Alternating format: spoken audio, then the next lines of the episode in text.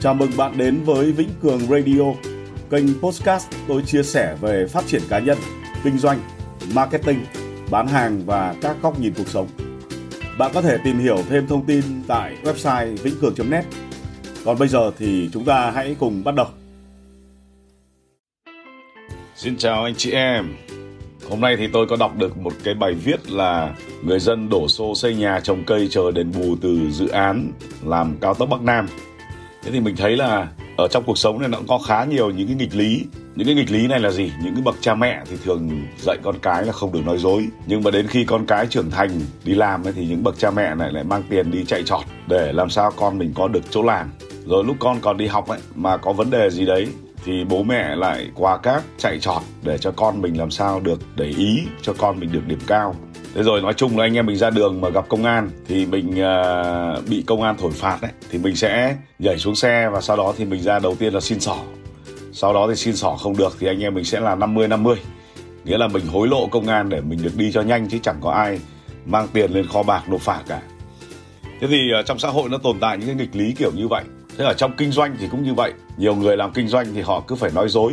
Họ phải nói dối rồi họ phải làm màu để làm sao có thể kinh doanh được có thể bán được hàng. Thế và cũng ờ, ngày hôm nay tôi lên trên báo tôi đọc cũng có được một cái bài viết có một cái dự án forex bị sập. Và sau đó thì rất là nhiều người kêu cứu rất là nhiều người đã bị mất tiền. Thì anh chị em cũng biết là trong ờ, thời gian khoảng 2 năm dịch vừa qua ấy, thì có rất là nhiều những cái dự án kiểu như vậy những cái dự án lừa đảo như vậy. Thì ờ, năm 2019 tôi có một vài học viên là những cái học viên rất là thân thiết với tôi.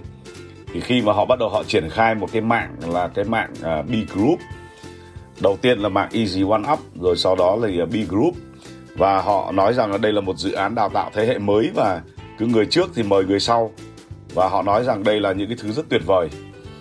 Thì lúc đó tôi mới nhảy ra tôi ngăn cản những cái chuyện như vậy. Và chính vì cái sự ngăn cản đó cho nên là tôi đã tạo ra một cái xung đột rất là lớn với lại những cái người mà họ đang có cái lợi ích ở trong cái hệ thống mạng lưới đó. Thế và từ đó thì những người này họ à, lên trên mạng, họ làm một cái à, loạt những cái bài viết, rồi là các cái tài khoản Facebook ảo, rồi à, một số những cái thành viên ở trong đó thì họ lên họ nói rằng là Nguyễn Vĩnh Cường là thằng lừa đảo, vân vân. Thì vào cái thời điểm đấy tôi cũng bị hiểu lầm rất là nhiều. Thế và mình cứ tự đặt câu hỏi là nếu mà bây giờ anh em mình mà chính trực, anh em mình mà ngay thẳng ở trong cái cuộc sống này ấy ở ra đường mình gặp công an thì mình không hối lộ. Rồi là đi học thì không quay bài. Rồi là khi mà ờ, cần có công việc tốt thì không có nịnh bợ, không có luồn cúi, không có chạy chức chạy quyền. Kinh doanh thì mình cứ thẳng tưng mình làm. Thì liệu anh em mình có thể thành công được hay không? Mình có thể có chỗ đứng ở trên cuộc đời này được hay không? Tôi chợt nhớ đến những cái câu chuyện kinh doanh của tôi ngày xưa. Thì à, năm 2004 thì tôi tham gia thành lập doanh nghiệp lần đầu tiên thì lúc đó công ty của tôi đặt tên là công ty Quang Minh DSC và Quang Minh DSC thì à, như các bạn nghe ở trong những cái số postcard trước của tôi ạ, thì lúc đó Quang Minh DSC là làm cái dịch vụ nhắn tin trên đầu số 996 997 998 là làm cái dịch vụ nhắn tin kết quả bóng đá. Thì lúc đấy thành công rực rỡ, thích lắm. Thế vào lúc đó thì tôi bắt đầu tôi lấn sân, xong tôi làm thêm game online. Thì cái game đầu tiên tôi làm là game Rich Your Life, con đường đế vương. Thì cái tên viết tắt của nó ở Việt Nam là RIL con đường đế vương. Và cái game này lúc chúng tôi làm thì uh, đầu tư vào 21 tỷ để triển khai tại Việt Nam.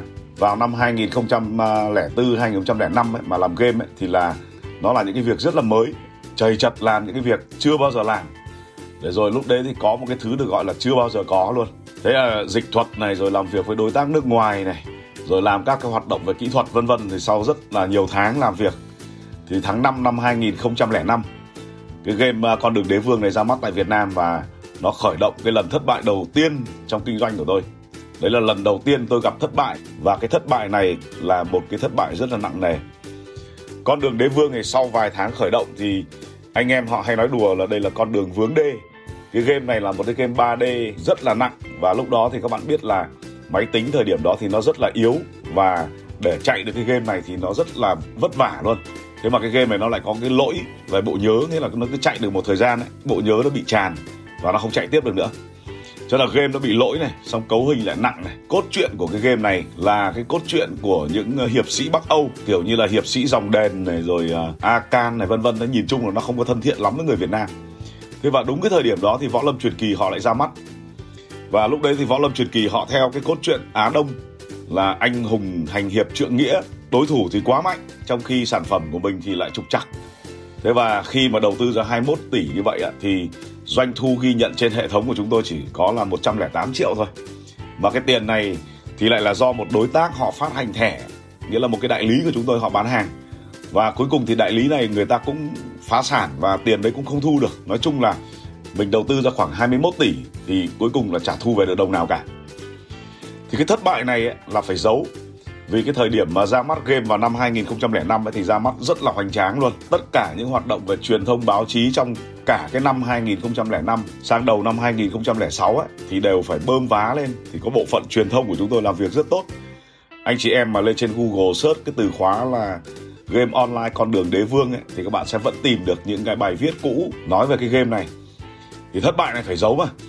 Cho là khách hàng không biết, truyền thông họ không biết chỉ có mỗi mình tôi, lúc đấy là mình biết là là mình chết, không có đường cứu rồi. Vì là đầu tư tiền ra nhiều thế mà doanh thu thì nó ít thế này. Rồi người chơi game, khách hàng của mình thì lại cực kỳ ít. Thế đến ngày 27 tháng 5 năm 2006 thì kỷ niệm một năm cái game con đường đế vương ra mắt tại Việt Nam. Thì lúc đó bộ phận truyền thông của chúng tôi tổ chức một cái sự kiện rất lớn ở khách sạn Horizon. Bây giờ nó là khách sạn Pullman ở đường Cát Linh, Hà Nội. Lúc đó thì mời 500 khách mời đến. Hầu hết đều là giới truyền thông, báo chí, truyền hình. Và những người này họ được gửi một cái giấy mời rất là đẹp với một cái nhiệm vụ và cái yêu cầu là họ đến họ phải đưa tin về một cái game con đường đế vương thành công rực rỡ. Cái chiều ngày hôm đó thì à, tôi cầm cái tờ giấy với một bài diễn văn do bộ phận truyền thông họ viết sẵn. Tôi bước lên trên sân khấu thì trước khi tôi lên, tôi có lướt qua cái bài diễn văn đó. Thì trong cái tờ giấy diễn văn đó ghi toàn những điều tuyệt vời. Nào là doanh thu nhiều tỷ nào là hàng triệu khách hàng. Rồi mình đọc xong là mình cũng sởn da gà lên. Thế tôi đứng trên sân khấu ấy, trước hàng trăm quan khách rồi truyền hình rồi báo chí rồi khách hàng như vậy. Họ đang nghe mình báo công. Thì lúc đó tôi có hai cái lựa chọn. Hoặc là tôi đọc theo tờ giấy nói dối mà tôi đang cầm. Và sau đó thì mọi chuyện sẽ trôi qua nhẹ nhàng. Rồi mình sẽ có cơ hội để mình tìm cách mình vực lại cái sản phẩm nó đang chết của mình. Và lựa chọn thứ hai là thôi mình nói thật là game này của chúng tôi đang chết rồi và chắc chắn nó sẽ gây ra một phen náo loạn luôn. Cái hậu quả thì chắc là nó sẽ diễn ra ngay lập tức. Thì lúc mà tôi đứng tôi tần ngần ở trên sân khấu như vậy thì tôi mới nhớ là hồi đi học thì tôi đã từng quay bài vài lần rồi. Và lần nào thì tôi cũng có cảm giác là mình đang làm gì đấy nó hèn hèn. Rồi cái cảm giác hèn hèn nó cứ lớn dần lên cho đến khi mà tôi học hết kỳ 1 của năm thứ nhất đại học thì tôi thực sự là tôi đoạn tuyệt với việc quay bài. Và trong các cái postcard trước thì tôi cũng đã chia sẻ với anh chị em là có thầy giáo là thầy Lê Danh Tốn đã nhớ tôi mãi về sau này là chỉ vì là thầy Tốn đi thanh tra các phòng thi và khoảng 30 phút sau khi vào phòng thi thì tôi đã nộp bài tôi ra rồi. Thầy Tốn chạy ào lên cái bàn giáo viên. Xong rồi à, thầy Tốn bảo, ôi, sao thằng này làm bài nhanh thế? Mới có 30 phút mà đã làm xong rồi, trong khi thời gian thi là 3 tiếng thì hóa ra là tôi nộp giấy trắng tôi ra. Thế và tôi phải thi lại rất là nhiều. Thứ nhất là do mình lười học. Thứ hai là do mình lại không chịu quay bài và lúc đó thì bạn bè tôi nó bảo thằng này bị điên. Thì cái lúc mà tôi cầm cái tờ giấy diễn văn đứng ở trên sân khấu khách sạn Horizon đó, đang định báo công với lại quan khách báo chí rằng là đây là một ờ, năm rất là rực rỡ của game con đường đế vương thì thực sự là lúc đấy cái cảm giác hèn hạ nó lớn hơn rất là nhiều. Lúc đấy thực sự là mình cảm thấy là nếu mà mình nói ra những lời nói dối này thì nó không đành lòng luôn. Thế là tần ngần mất vài giây. Rồi trước sự ngạc nhiên của khách mời, rồi là cả trăm nhân viên của tôi lúc đó, thì tôi xé tờ diễn văn và tôi nói rằng là, lẽ ra hôm nay tôi sẽ đọc cái tờ giấy này. Tuy nhiên hôm nay tôi muốn ờ, nói với ờ, các vị một thứ hoàn toàn khác, là thực sự chúng tôi đã thất bại. Game con đường đế vương trong suốt một năm vừa qua thì lượng người chơi của chúng tôi sụt giảm thê thảm. Và hiện tại concurrent user nghĩa là cái người chơi đồng thời cùng lúc của chúng tôi ấy, thì chưa bao giờ vượt quá được 100 người. Và chính vì vậy chúng tôi sẽ quyết định để đóng cửa nó sau 5 tháng nữa. Thì chúng tôi sẽ đóng cửa từ tháng 10 năm 2006 rồi sau đó thì hội trường hỗn loạn báo chí truyền hình chạy lên đưa các câu hỏi tới tấp ra. Thì anh em biết là vào cái thời điểm năm 2006 thì game online nó vẫn là một cái lĩnh vực rất là mới mẻ và được sự chú ý rất nhiều của xã hội lúc đó thì các bạn biết là còn có cái sự tranh cãi là tài sản ảo có nên được bảo hộ hay không rồi là bị mất đồ trong game thì báo công an có được hay không thì báo chí họ tập trung vào game nhiều lắm. Người ta lên người ta hỏi ào ào ào luôn. Tất cả những câu hỏi rồi là tại sao lại đóng cửa rồi là uh, những điều gì khiến anh quyết định rằng đóng cửa cái game đó. Thì khi tôi quyết định là đóng cửa cái game này là tôi quyết định một mình. Nghĩa là tôi không có bàn với ai cả. Tôi lên tôi nhìn thấy cái tờ diễn văn đó xong tôi tần ngần tôi nghĩ là nếu mà duy trì cái game này tiếp thì cũng chẳng ăn thua thì đấy là cái thất bại đầu tiên của tôi trong kinh doanh.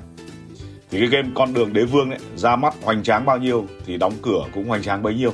Ra mắt thì họp báo cũng tổ chức sự kiện cho hàng trăm người.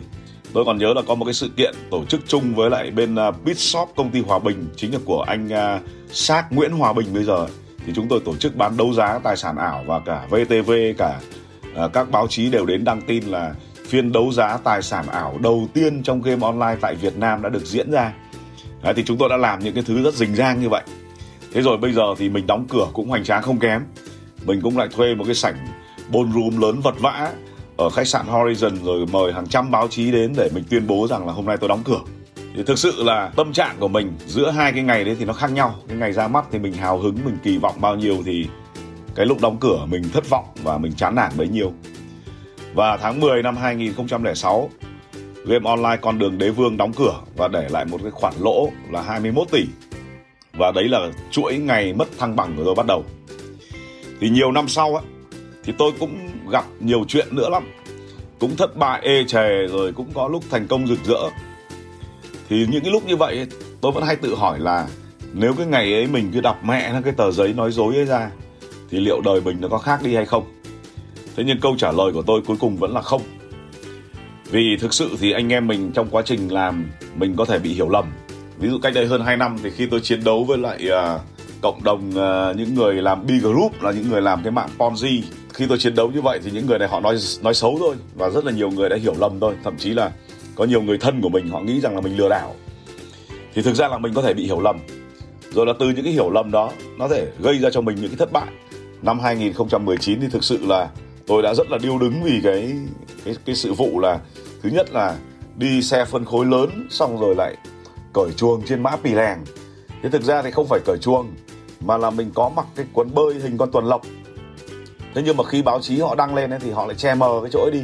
Thế thành ra nhìn mấy anh em đứng trông như cởi chuồng thật.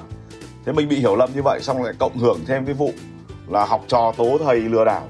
Thì mình có thể bị ghét mình có thể bị hận thù. Nhưng mà tôi nói thật mình cảm thấy là lừa lọc dối trá người khác để hại người để vinh thân mình thì không. Ở trong cái postcard này thì à, tôi cũng à, nghĩ rằng là tôi có thể nhắn nhủ được những anh chị em là chúng ta cũng không cần phải dối trá, không phải lừa lọc gì cả.